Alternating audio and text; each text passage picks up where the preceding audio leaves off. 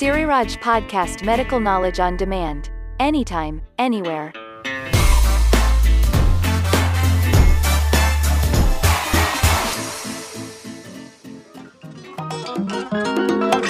Behind the Gown เล่าทุกเรื่องราวการเรียนแพทย์สิริราช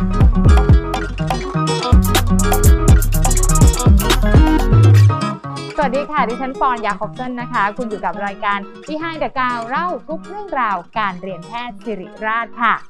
ลืมภาพการเรียนในห้องสี่เหลี่ยมแบบเดิมๆไปได้เลยนะคะ เพราะว่า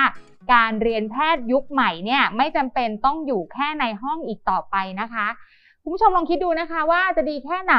ถ้าเราสามารถออกแบบหลักสูตรการเรียนได้เอง เรียนตอนไหนก็ได้ เรียนที่ไหนก็ได้ อยากเรียนกับมหาวิทยาลัยต่างประเทศก็ได้อีกนะคะ ซึ่งทั้งหมดที่กล่าวมานี้นะคะ เขาเรียกว่า flexible education หรือว่าการเรียนแบบยืดหยุ่นนั่นเองค่ะ วันนี้นะคะเราจะมาพูดคุยกันว่า flexible education คือเรื่องอะไรนะคะ รวมถึงพูดคุยกับรุ่นพี่ที่เรียนปริญญาเอก จบ 2 ปริญญาจากสิริราช แล้วก็จากมหาวิทยาลัยที่ประเทศเกาหลีด้วยค่ะ ตอนนี้นะคะ ปอนอยู่กับรองศาสตราจารย์ ดรนายแพทย์ปีติทุวจิต ผู้ช่วยคณะบดีฝ่ายการศึกษาหลังปริญญา คณะแพทยศาสตร์ศิริราชพยาบาล มหาวิทยาลัยมหิดล ที่จะมาเล่าเรื่องราวนะคะ ภาพรวมของการเรียนแพทย์ยุคใหม่ของศิริราช ให้พวกเราทุกคนได้ฟังกันค่ะ สวัสดีค่ะอาจารย์ครับ สวัสดีครับ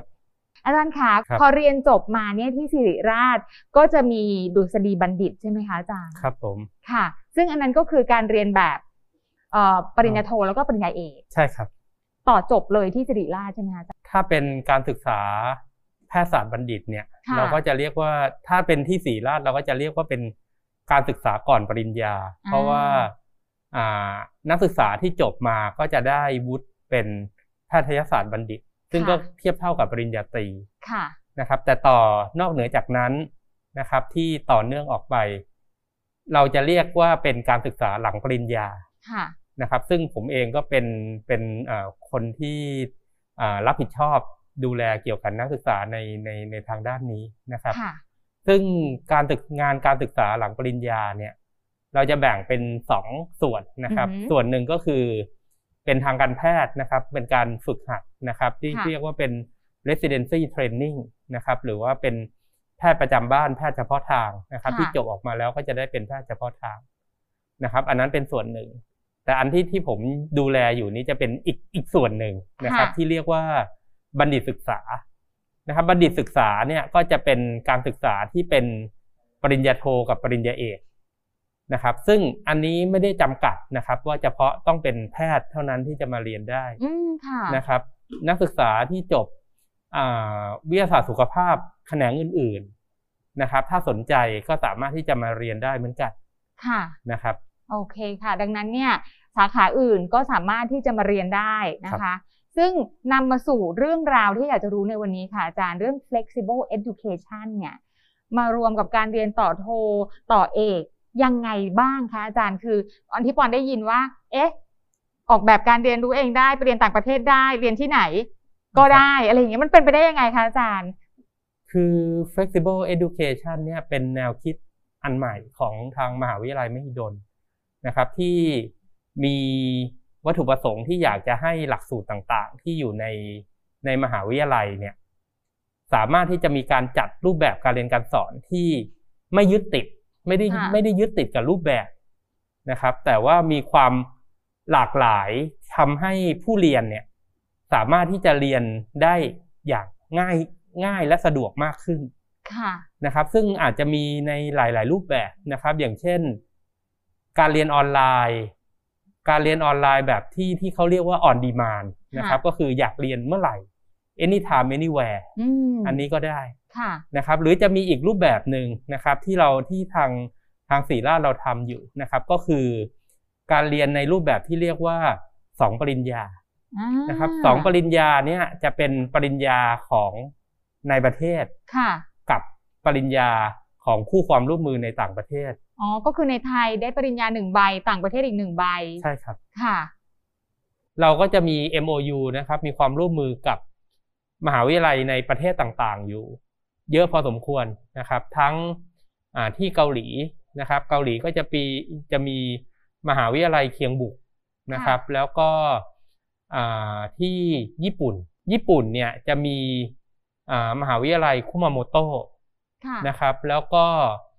มีมหาวิทยาลัยโกเบที่ไต้หวันนะครับ เราก็จะมีความร่วมมือกับมหาวิทยาลัยสื่อจี้อืมนะครับ แล้วก็มหาวิทยาลัยเฉิงกุงค่ะ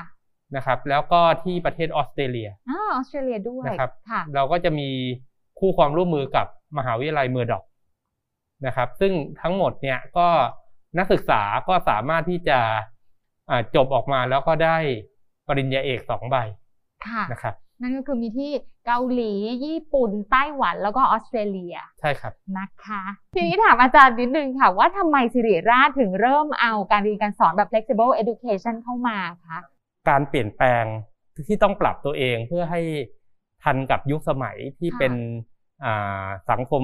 โซเชียลไลฟ์มากขึ้นนะครับ ก็นักศึกษาเนี่ยมีศักยภาพที่จะ เรียนรู้ได้ในรูปแบบที่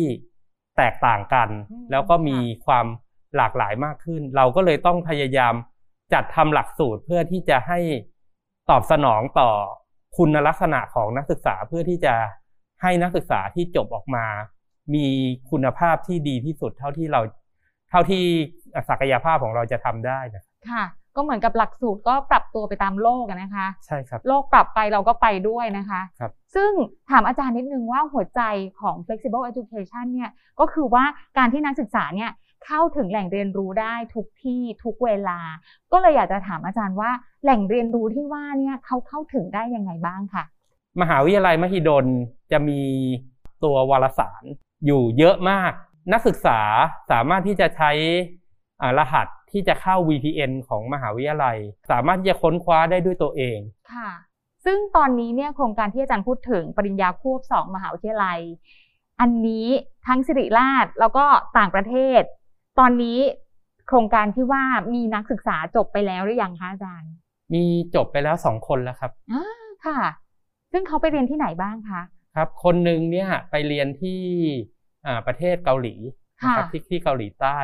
กับอีกคนหนึ่งไปเรียนที่ประเทศไต้หวัน ว้าว ก็คือจบแล้วทั้งสองคนนะคะอาจาครัรบย์ผมจบแล้วสอบจบแล้วก็มีผลงานตีพิมพ์ พร้อมจะรับปริญญาทั้งคู่ครับ โอ้โหเขาใช้เวลาเข้าสู่โปรแกรมเนี้ย นานเท่าไหร่คะอาจารย์ โดยประมาณก็สักหกปีได้ครับหกปีนะคะครับแล้วคนที่จะสามารถเข้าสู่โปรแกรมเนี้ยแบบปริญญาควบสองใบเนี่ยจะต้องมีคุณสมบัติอะไรบ้างคะ คือจริง ๆ ถ้าเผื่อมีความสนใจนะครับ ก็สามารถที่จะเข้ามาอ่าทางหลักสูตรปกติของเรานะครับ ซึ่งหลักสูตรปกติของเราเนี่ยเราจะมีทั้งหลักสูตรที่เป็นภาษาไทยนะครับ กับหลักสูตรที่สอนเป็น international ซึ่งเป็นอืมภาษาอังกฤษค่ะหลักสูตรที่เป็นภาษาอังกฤษที่เป็น international ของเราเนี่ยทุกหลักสูตรนะครับ จะมีโอกาสที่สามารถที่จะไปต่างประเทศได้หมดอ๋อค่ะ เอาละค่ะ ทีนี้เราเริ่มรู้แล้วว่า flexible education คืออะไรนะคะ หรือว่าโปรแกรมพิเศษอย่างเนี้ยที่เรียนจบมาได้ควบเลย 2 ปริญญา 2 มหาวิทยาลัยทั้งในไทยแล้วก็ในต่างประเทศนะคะ อาจารย์คะนอกเหนือจากการสอนแบบยืดหยุ่นแล้วเนี่ยที่สิริราชเนี่ยยังมีการเสริมทักษะอื่น ๆ ให้กับนักศึกษาด้วยไหมคะเราจะมีกิจกรรมนักศึกษานะครับค่ะซึ่งหลักๆเลย ที่ศรีราชเรามีการจัดตั้งสโมสรนักศึกษา บัณฑิตศึกษาค่ะคณะแพทยศาสตร์ศรีราชพยาบาลนะครับ โดยที่เป็นการรวบรวมให้นักศึกษาเนี่ยมาพบปะกันแล้วก็จัดทำกิจกรรม ซึ่งกิจกรรมเนี่ยเราจะเรียกกิจกรรมกลุ่มนี้ว่าเป็น soft skill นะฮะซึ่งอันนี้เนี่ยดำริของมหาวิทยาลัยมหิดลค่ะนะครับ ต้องการให้ soft skill เนี่ยเป็น requirement อันหนึ่งนะครับอืมสำหรับสำหรับบัณฑิตที่จะจบออกไปได้ อ่า สมมุติคนฟังเราไม่รู้ว่า soft skill คืออะไรบ้างคะอาจารย์ยกตัวอย่างได้ไหมคะ ครับผม soft skill ก็จะเป็นการเรียนการสอนที่นอกเหนือจากตำราค่ะนะครับ ยกตัวอย่างเช่น leadership นะครับอ่า leadership ความเป็นผู้เนี่ยนำความเป็นผู้นำค่ะหรือว่าอ่าเรื่อง language อ่า นะครับภา language ษา skill ทางภาษาค่ะนะฮะซึ่งนักถึงนักศึกษาจะเรียนอ่าหลักสูตรที่เป็นภาษาอังกฤษค่ะนะครับ แต่ว่าเราไม่ได้สอนภาษานะครับอืมเราสอนเราสอนวิทยาศาสตร์นะครับค่ะเพราะฉะนั้นก็ต้องมีกิจกรรมให้นักศึกษาได้มีการอ่าพัฒนาแล้วก็อ่าฝึกฝนการใช้ค่ะภาษาของตัวเอง อ๋อ เข้านะครับใจแล้วค่ะ บางทีเนี่ย พอเรียนเรื่องเกี่ยวกับเทคนิค อย่างเช่น อาจจะเรียนแพทย์หรือเรียนอะไรที่เป็นภาษาเทคนิคในการเรียนภาษาอังกฤษก็ตามเนี่ย แต่ conversation ที่ใช้ประจำวันเนี่ยไม่เหมือนกันใช่ไหมคะใช่อาครัจาบรย์ ก็เลยจะต้องเสริมภาษาที่ใช้ในชีวิตประจำวันนิดนึงใช่ครับนะคะ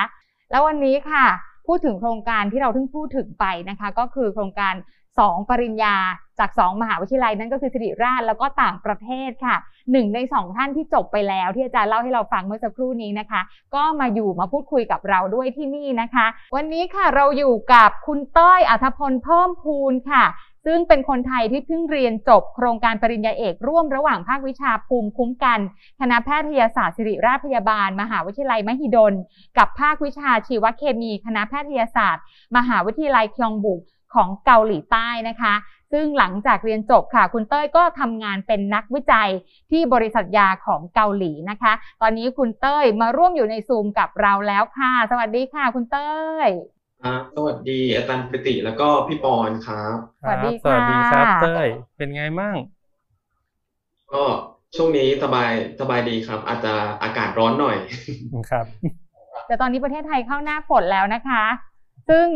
จะบอก ให้อิจฉาเล่นค่ะว่าผลไม้ไทยแน่นมากที่เกาหลีมีผลไม้เยอะไหมคะ ที่เกาหลีผลไม้จะเป็นแล้วแต่ฤดูอะครับ แล้วก็แต่ละฤดูก็จะมีอาจจะมีแค่ประเภทเดียวหรือสองประเภทครับ ช่วงนี้ก็จะมีแตงโมออกมาครับอ๋อโอเค ไม่เป็นไรค่ะดิฉันพูดให้อิจฉาเล่นค่ะ ว่าประเทศไทยมีมังคุดลองกองอุ้ยหลายอย่างเลยค่ะ ถามคุณเต้ยนิดนึงค่ะว่า เป็นยังไงมายังไงถึงตัดสินใจสมัครเข้าโครงการปริญญาเอกร่วมของสิริราชคะตอนที่รู้โครงการนี้เนี่ยมันยังเป็นโครงการที่ยังยังไม่ได้แบบเป็นโครงการที่จริงจังนะครับ แต่ว่าอาจารย์ปิติก็ให้ให้ข้อมูลตรงนี้ครับมาว่าเออเรามีโครงการมีแพลนนะครับ ที่จะทำโครงการอย่างนี้ขึ้นมา ก็รู้สึกว่าอืมเป็นเป็นโอกาสที่ดีมากๆ ตอนแรกเนี่ยก็มีความลังเลบ้างนะครับ เพราะว่ารู้สึกว่า เราจะต้องเป็นโมเดลแรกของโครงการนี้อะไรอย่างเงี้ยครับ แต่ว่าพอมองพอคิดถึงเรื่องของโอกาสที่มันกว้างขึ้นมาก ๆ แล้วเนี่ยก็ตัดสินใจที่จะเข้าร่วมโครงการนี้ครับดิฉันนึกไม่ออกเลยนะถึงจิตใจของคนที่พร้อมจะเรียนปริญญาเอกพร้อมกันสองใบนะคะ ดรเต้ย ต้องแกร่งมากจริง ๆ แต่ถามนิดนึงว่าอีกมหาวิทยาลัยหนึ่งก็คือ มหาวิทยาลัยคยองบุกเนี่ยทราบมาว่าเป็นมหาวิทยาลัยที่มีชื่อเสียงมาก อันนี้เล่าให้เราฟังหน่อยได้ไหมคะ ใช่ครับก็จริงๆ มหาวิทยาลัยนี้เนี่ยอาจจะดูเหมือนไม่ค่อยมีชื่อเสียงมากนะครับสำหรับคนไทยเท่ากับมหาลัยใน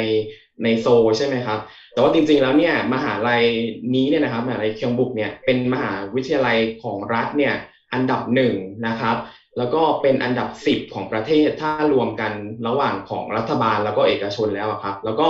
โดยเฉพาะในส่วนของคณะแพทยศาสตร์เนี่ยมีความเก่าแก่พอๆกับของที่ศรีราชเลยครับ ก็ประมาณ ไม่ต่ำกว่าร้อยปีเหมือนกันครับค่ะแล้วก็ปัจจุบันเนี่ยก็ยังมีชื่อเสียงแล้วก็ได้รับการยอมยอมรับในเกาหลีเนี่ยอย่างอย่างวงกว้างครับ ค่ะ ต้องถามอาจารย์ปิตินิดนึงค่ะว่าทำไมดรเต้ยเนี่ยถึงถูกเพลสไปที่มหาวิทยาลัยนี้คือต้องเลือกเองหรือเขาเลือกมาหรือเราโคกันยังไงคะอาจารย์ อันนี้ขึ้นอยู่กับตัวผมเองที่เป็นเป็นอาจารย์ที่ปรึกษานะครับ เพราะว่าค่ะผมมีอ่าความร่วมมือกับทาง professor ลีเบืองฮัน ซึ่งเป็นอ่าอาจารย์อยู่ที่ที่มหาวิทยาลัยเคียงบุกอยู่แล้วค่ะนะครับ แล้วเผอิญว่าที่มหาวิทยาลัยนั้นก็มี MOU กับเราอ่าเราก็เลยอ่าคิดว่าแมทชิ่งอันนี้อ่าสมเหตุสมผลที่สุดแล้วก็เลยอ่าเสนอไปที่ไปที่เต้ยว่าสนใจไหมที่จะไปทำงานแล้วก็ได้อ่าปริญญาอีกใบหนึ่งที่เกาหลีใต้อ่า นะครับ ค่ะ อันนี้ก็คือเป็นเป็น connection ของทั้งอาจารย์แล้วก็มหาวิทยาลัยที่มีร่วมกันอยู่แล้วครับ นะคะอะถามค่ะ ดรเต้ยเองเนี่ยก็ต้องเรียนที่ภาควิชาภูมิคุ้มกันที่ศิริราช เป็นเวลาประมาณ 1 ปีครึ่งก่อนที่จะไปที่เกาหลีนะคะ ก็เลยอยากรู้ว่าการเรียนที่สิริราชเนี่ยเป็นยังไงบ้างคือเรื่องภูมิคุ้มกันเนี่ยมันมันเกี่ยวข้องยังไง สมมุติว่าอธิบายให้คนที่ไม่รู้เรื่องหมออย่างดิฉันเข้าใจเนี่ยค่ะ คือการเรียนอะไรคะ ครับโดยโดยภาพรวมคร่าวๆแล้วกันนะครับ ก็คือจะเป็นการศึกษากลไกการทำงานร่วมกันของเซลล์ครับในในร่างกายของเรา โดยเฉพาะเซลล์ที่เราเรียกว่าเป็นเซลล์ภูมิคุ้มกันนะครับเป็นการศึกษาว่าเซลล์เหล่านี้เนี่ยจะมีการตอบสนองต่อสิ่งแปลกปลอม แล้วก็สิ่งแวดล้อมสิ่งแวดล้อมภายนอก แล้วก็ภายในร่างกายของเราอย่างไรบ้างครับ อย่างเช่น เชื้อโรคที่เข้ามาหรือว่าสารเคมี ยาแล้วก็พวกเอ่อแสงแดดรังสีความร้อนต่างๆเนี่ยครับก็จะมีผลต่อการตอบสนองของเซลล์เหล่านี้หมดเลยนะจริง ๆ เรื่องของระบบภูมิคุ้มกันวิทยาเนี่ยมันจะมีความเชื่อมโยงกับระบบอื่น ๆ ในร่างกายอย่างมากเลยครับอืมแล้วก็เพื่อที่จะทำงานร่วมกัน เพื่อที่จะรักษาสมดุลของร่างกายอะครับ ถ้าเกิดว่าระบบใดระบบหนึ่ง หรือว่าเซลล์ใดเซลล์หนึ่งเนี่ยทำงานมากไปหรือว่าน้อยไปเนี่ยก็จะทำให้อ่าร่างกายเนี่ย เกิดความผิดปกติ แล้วก็เป็นสาเหตุของโรคต่างๆ ได้ครับ อย่างเช่น โรคภูมิแพ้ที่เรารู้จักกันดีใช่ไหมครับ หรือค่ะอย่างเช่น โรคมะเร็งอย่างเงี้ยครับก็มีความเกี่ยวข้องโดยตรงกับศาสตร์ตรงนี้เหมือนกัน แล้วก็โดยเฉพาะปัจจุบันเนี่ยนะครับเรื่องของโคโรนาใช่ไหมครับที่กำลังพูดถึงเรื่องของวัคซีนเนี่ยบอกบอกเลยว่าวัคซีนเนี่ยเป็นเนื้อหาหนึ่งในหัวใจหลักของศาสตร์วิทยาภูมิคุ้มกันเลยครับ โอ้โห ฟังแล้วมีความหวังเลยค่ะอาจารย์แพทริกค่ะ ดรเต้ยอาจจะเป็นความหวังของเราก็ได้นะคะ ใครจะไปรู้นะคะอะทีนี้ถามนิดนึงว่า ตอนที่เรียนที่ประเทศไทยเนี่ยค่ะ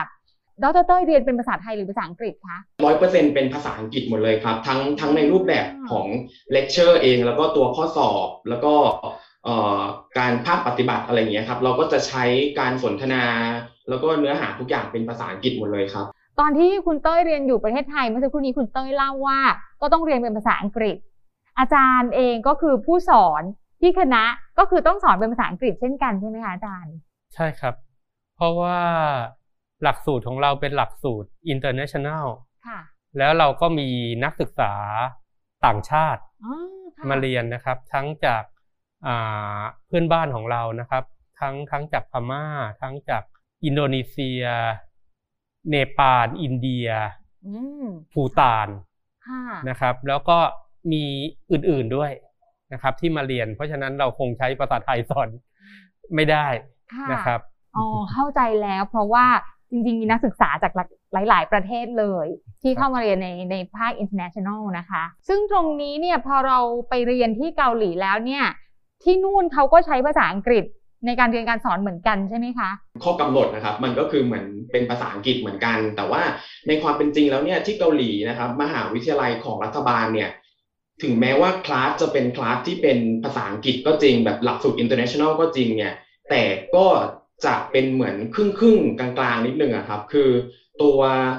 ตัวของ Hangout หรือว่าตัวเนื้อหาเนี่ยครับเขาก็จะแจกให้เราเป็นภาษาอังกฤษครับ แต่ว่า เวลามีการเลคเชอร์จริง ๆ จากอาจารย์ผู้สอนเนี่ยเขาก็ยังใช้ภาษาเกาหลีอยู่ครับ ก็จะมีปัญหาตรงนี้นิดเล็กน้อยครับอ้าวแล้วปัญหาตรงนี้ที่ว่านี่ไม่ใช่ปัญหาเล็กเลยนะคะ สมมติดิฉันไปเรียนต่อประเทศฮังการีเอ่อเป็น international แต่เขาให้ใช่ hand out เป็นภาษาอังกฤษ แต่พูดเลคเชอร์เป็นฮังการีเอ๊ะดิฉันทำยังไงดี คุณเต้ยแก้ปัญหานี้ยังไงบ้างคะคืออันเนี้ยครับคือต้องต้องต้องบอกว่าตอนแรกก็ต้องปรับปรับตัวเยอะเหมือนกันครับ แต่ว่าโชคดีที่ว่าเอ่อเนื้อหาของเขาเนี่ยอาจจะไม่ได้แบบลงลึกมากเท่ากับตอนที่เรียนมาจากที่ไทยอะครับค่ะเพราะว่าที่ไทยนี่คือจะแบบเอ่อเหมือนหนึ่งหนึ่งปีครึ่งของการเรียนที่ศิริราชเนี่ยคือ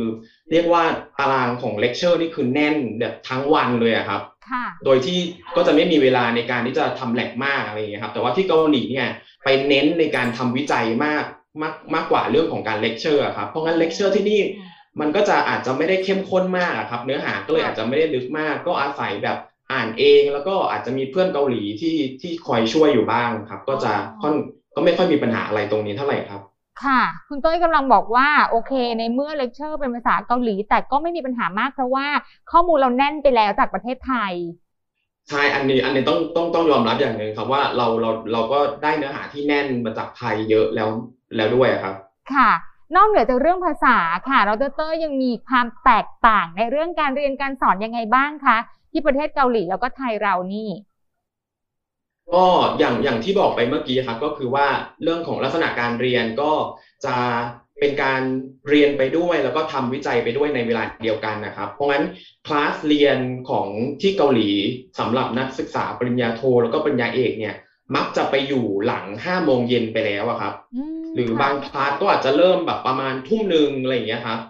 เพื่อที่จะให้เวลาทั้งวันของนักศึกษาครับ อยู่อยู่ในแลบเพื่อที่จะทำการวิจัยไปส่วน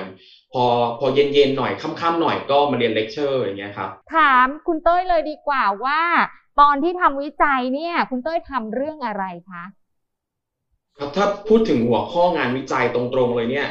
ก็อาจจะฟังยากนิดนึงนะครับ ก็อาจจะพูดเป็นคร่าวๆ ว่าจะเป็นเรื่องของการพัฒนายาที่ใช้ในการรักษามะเร็งนะครับ ที่จะต้องมีความจำเพาะแล้วก็มีประสิทธิภาพที่มากขึ้น โดยเราจะใช้เทคโนโลยีที่เป็นระดับ โมเลกุลนะครับที่เรียกว่าเป็นสายเปปไทด์สั้นๆนะครับเป็นโมเลกุลขนาดเล็กที่เป็นขนาดเล็กของโปรตีนใช่ไหมครับมันก็จะสามารถที่จะ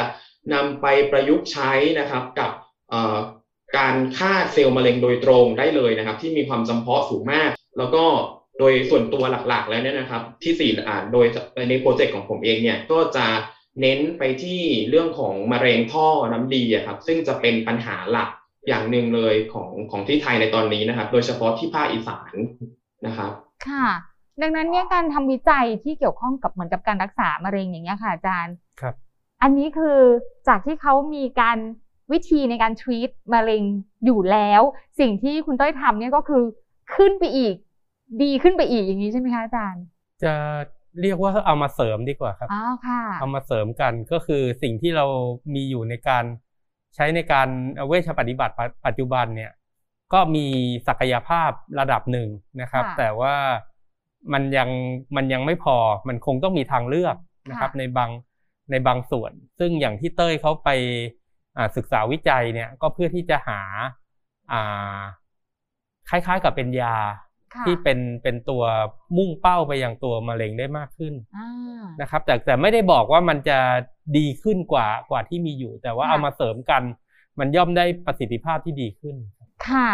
เอาละค่ะ ทีนี้นอกเหนือจากเรื่องนี้ที่เป็นการวิจัยแล้วเนี่ย แต่การที่จะได้มาซึ่งปริญญาสองใบเนี่ยสงสัยเป็นการส่วนตัวว่า จะต้องทำการวิจัยสองเรื่องหรือเปล่าคะถามคุณเต้ยก็ได้ค่ะ ครับผมจริงๆตามตามกำหนดไว้นะครับ ก็จะเอ่อ ไม่จำเป็นที่จะต้องทำถึงสองสามเรื่องนะครับ ก็จะสามารถที่จะใช้งานวิจัยเรื่องเดียวเนี่ยแล้วก็ใช้ในการร่วมกันจบของทั้งสองมหาลัยได้ แต่ว่าก็จะต้องมีเงื่อนไข ของแต่ละมหาลัยอะครับที่ที่จะไม่เหมือนกันใช่ไหมครับ ในเรื่องของการสอบดีเฟนเอง หรือว่าการทำทีสิทธ์อะไรอย่างเงี้ยครับเพราะงั้นในในเรื่องนี้ก็ยังจำเป็นที่จะต้องทำแยกกันอยู่ ก็คือต้องสอบดีเฟนต์สองครั้ง แล้วก็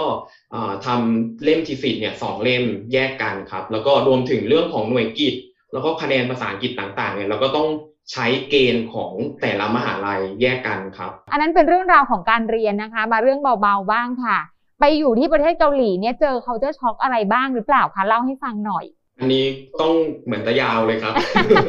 ค่อนข้างค่อนข้างเยอะมากเอ่อเรื่องหลักๆเลยครับ เรื่องเรื่องภาษานี่ก็ต้องบอกว่าเป็นเป็นเป็นสิ่งที่เอ่อปัญหาแรกแล้วก็ปัญหา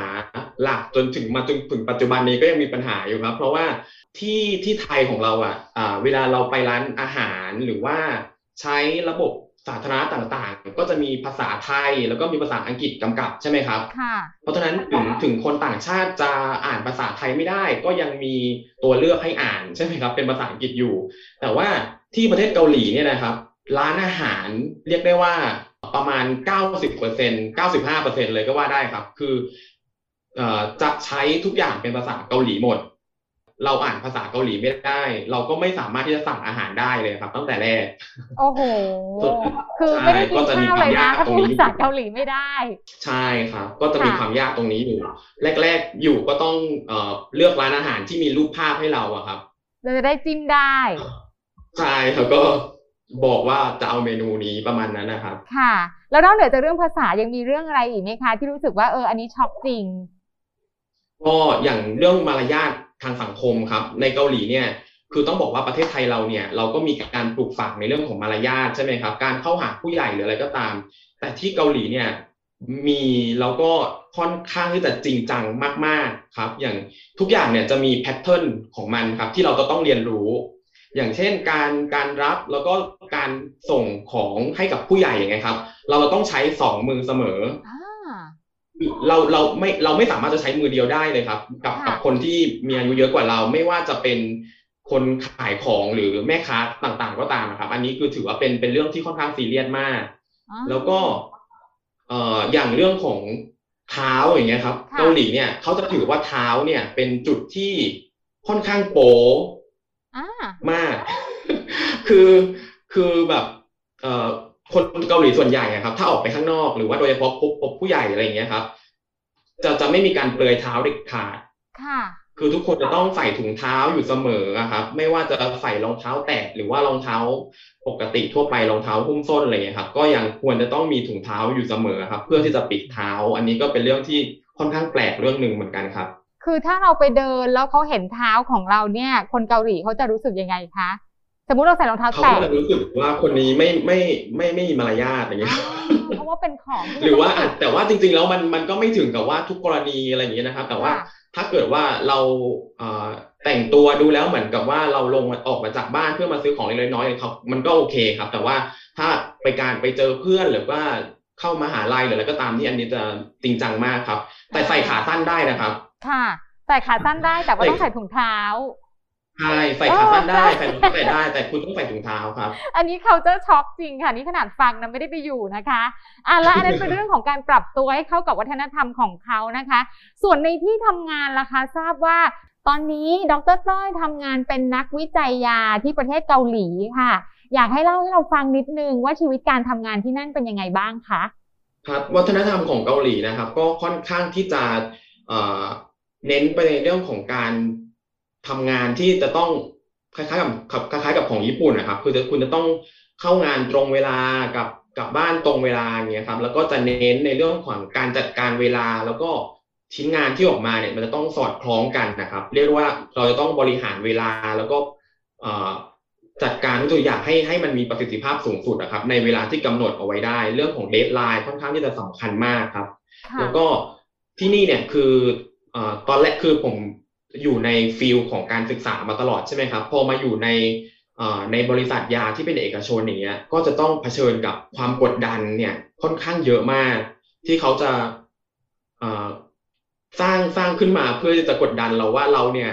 เอ่อเป็นจบปริญญาเอกมา โดยเฉพาะจบปริญญาเอกมาสองใบอย่างเงี้ยครับค่ะความคาดหวังก็จะค่อนข้างสูงมากอ่าแต่ว่าก็ไม่ได้ไม่ได้หมายความว่าบรรยากาศจะไม่ดีนะครับ แต่ว่า คือซีตัว CEO เอง ตัวหัวหน้างานหรือว่าเพื่อนร่วมงานเนี่ยก็ค่อนข้างที่จะใจดี แล้วก็เป็นกันเองมากๆเลยครับ ไม่ไม่ไม่ได้ถึงกับเอ่อรู้สึกกดดันอะไรขนาดนั้น แต่ว่าเราก็ต้องพยายามเพื่อจะให้เท่ากับมาตรฐานของเขาอะไรเงี้ยครับ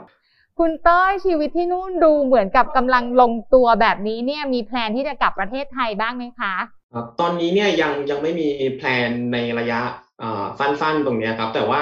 คิดว่าเอ่อวางแผนไว้ว่าอาจจะทำงานที่เกาหลีเนี่ยก่อนสักประมาณสองปีหรือสามปีอะไรเงี้ยครับ ก็อาจจะลองหาช่องทางที่จะกลับไปทำงานที่ไทยอีกทีครับ ค่ะ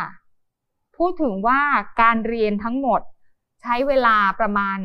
ห้าหกปีใช่ไหมคะอาจารย์ ของคุณเต้ยแบบนี้เนี่ยเขาต้องใช้ทุนเท่าไหร่คะอาจารย์คะค่าเล่าเรียนอ่าค่าการการกินอยู่เนี่ยก็เยอะพอสมควรครับ แต่ว่า เราก็จะมีทุนสนับสนุนให้นะครับ จากคณะแพ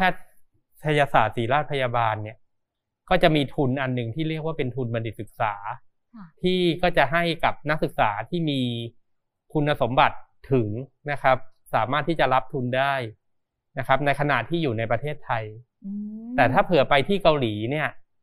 เราทุนเราคงคงคงไม่พอขนาดนั้นค่ะ นะครับก็ต้องอาศัยตัวตัว MOU นะครับที่จะอ่ากำหนดว่ามหาวิทยาลัยคู่ความร่วมมือ ก็ต้องหาทุนมา support ตัวนักศึกษาด้วยเหมือนกันค่ะนะครับเพราะฉะนั้นอ่าเมื่อไปที่เกาหลีทางเกาหลีก็มีทุนการศึกษานะครับจากรัฐบาลเกาหลีนะครับมาสนับสนุนการเรียนแล้วก็การใช้ชีวิตของของนักศึกษาที่นู่นด้วย อาจารย์ปิติเนี่ยเป็นอาจารย์ที่ปรึกษาของคุณเต้ยด้วยค่ะ มีการพูดคุยกันบ่อยแค่ไหนคะอาจารย์ ก็ใช้ไลน์นะครับ พูดคุยกันตลอดใช่ไหมคะใช้ใช้ใช้ไลน์นี้คือติดต่อกันได้ตลอดเวลาอยู่แล้วค่ะครับ แต่ว่าก็จะมีการนัดนัดซูมนัดคุยกันบ้าง อะไรที่จำเป็นอย่างเช่น จะซ้อมอ่าสัมมนาพูดหรืออะไรพวกเนี้ยก็ค่ะก็ต้องใช้ต้องใช้อะไรที่เห็นหน้านะครับอ่าแต่ว่าโดย โดยปกติก็จะจะจะไลน์คุยกันค่ะอ๋อเวลาเราเขาจะไปพูดไปพรีเซนต์อะไรอย่างเงี้ยอาจารย์ให้เขาซ้อมให้ดูเลยเหรอคะก็มีบ้างครับค่ะมีอ่ามีมีบ้างบางบางครั้ง โอ้โห ถือว่าเป็นอาจารย์ที่ปรึกษาที่ให้คำปรึกษาต่อเนื่องมาจนจบปริญญาสองใบเนี่ย คุณเต้ยมีอะไรที่จะบอกอาจารย์บ้างไหมคะก็ต้องบอกว่าต้องขอบคุณตั้งตั้งแต่แรกเลยครับที่เอ่อเสนอเสนอโอกาสที่ที่ดีมากๆเนี่ยครับให้มาตะ ให้ให้ให้ให้กับผมมาใช่ไหมครับ แล้วก็ตลอดเวลาที่ผ่านมาเนี่ยก็รู้สึกใกล้ชิดกับอาจารย์มากๆเลยครับ ไม่ได้รู้สึกว่าเป็นอาจารย์กับที่ปรึกนักศึกษาเท่านั้นนะครับ แต่เหมือนเป็นเหมือนเป็นผู้ปกครองคนหนึ่งครับ ที่ดูแลเรื่องอื่น ๆ ด้วย เวลามีปัญหาเรื่องของคนหรือเรื่องของอะไรต่าง ๆ วัฒนธรรมอะไรต่าง ๆ เนี่ยครับ ก็บางครั้งก็มาคุยกับอาจารย์ปิติด้วยอะไรเงี้ยครับ ก็รู้สึกขอบคุณสำหรับในในทุกแง่มุมเลยครับ ค่ะ คุณต้นมีอะไรอยากจะฝากถึงรุ่นน้องไหมคะสำหรับคนที่สนใจอยากจะมาเข้าร่วมโครงการปริญญาจากสองประเทศแบบคุณเต้ยค่ะครับผมส่วนตัวเนี่ยนะครับก็บอกมองมองโครงการนี้ว่าเป็นโครงการที่ดีแล้วก็มีประสิทธิภาพมาก ๆเลยนะครับ เหมาะมาก ๆเลยสำหรับคนที่มองหาช่องทางนะครับ ที่จะไปเรียนต่อที่เมืองนอก แต่ว่าอาจจะยังไม่ได้มีคอนเน็ชัน เป็นของตัวเองหรือว่าไม่ได้มีทุนที่มีมีความเฉพาะอะไรมากเนี่ยครับถ้าถ้ามาเข้ามามามาเรียนที่ศรีราชแล้วก็มีความสนใจนะครับ คุณสมบัติเหมาะสมมีความสามารถตรงนี้เนี่ยก็สามารถที่จะใช้โอกาสนี้เนี่ยเขาเรียกอะไรเก็บเก็บเก็บความรู้ที่มีความเข้มข้นนะครับ จากจากที่ศรีราชแล้วก็ติดตัวมาแล้วก็มาพัฒนาองค์ความรู้อื่น ๆ แล้วก็ประสบการณ์สร้างคอนเน็ชันที่หลากหลายมากขึ้นนะครับ ที่เกาหลีหรือว่าที่ประเทศอื่นๆ เนี่ย ก็จะช่วยให้เราเนี่ยมีตัวเลือกนะครับ มีมุมมองที่กว้างขึ้นหลังจากที่เราเรียนจบแล้วครับค่ะขอบคุณดรเต้ยนะคะ ที่มา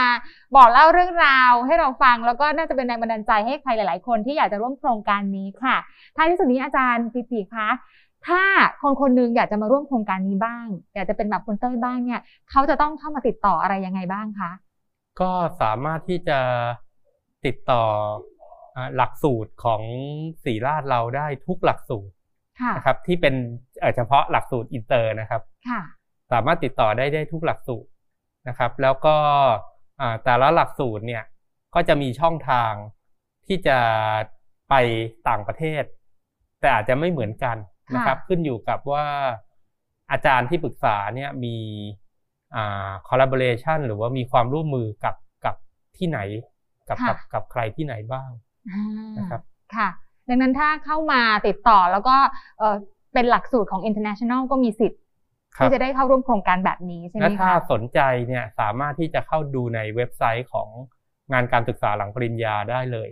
ค่ะนะครับ แล้ววันนี้นะคะเราก็ได้เรียนรู้ค่ะว่าการเรียนแพทย์ยุคใหม่นั้นเนี่ยมีการปรับปรุงหลักสูตรการเรียนการสอนนะคะ ให้ก้าวล้ำทันโลกนะคะ แล้วมีการไปเรียนที่ต่างประเทศด้วยเพื่อเพิ่มโอกาสในการทำงานต่อด้วยนะคะ นอกเหนือจากนั้นเรื่องเรียนก็อีกเรื่องหนึ่งนะคะ เรื่อง soft skill การเสริมทักษะต่างๆเนี่ยก็อัดแน่นด้วยเช่นกันนะคะ นอกจากนั้นเองเนี่ยที่สิริราชก็มีโครงการ MOU นะคะไปเรียนกับมหาวิทยาลัยต่างประเทศในหลาย ๆ ประเทศด้วยนะคะ ใครสนใจหลักสูตรไหนนะคะ ก็สามารถที่จะไปติดตามได้ค่ะที่เว็บไซต์ s i r i r a j g r a d com หรือว่าไปที่ Facebook ค่ะ บัณฑิตศึกษาสิริราชสิริราช Graduate Studies แล้วก็อย่าลืมค่ะ ติดตามทุกเรื่องราวที่เกี่ยวกับการเรียนแพทย์สิริราชได้ กับรายการ Behind the Gown นะคะ สำหรับวันนี้ตัวปนเองและต้องขอขอบคุณอาจารย์ปิติอีกครั้งหนึ่งที่มาอยู่กับเรานะคะ เราสองคนลาไปก่อนค่ะ สวัสดีค่ะ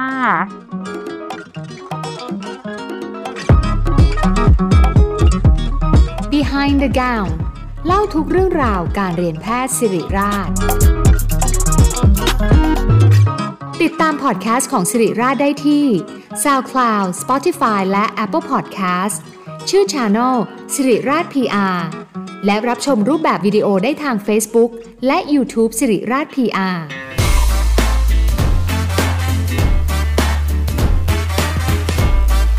Siri Raj Podcast Medical Knowledge on Demand. Anytime, anywhere.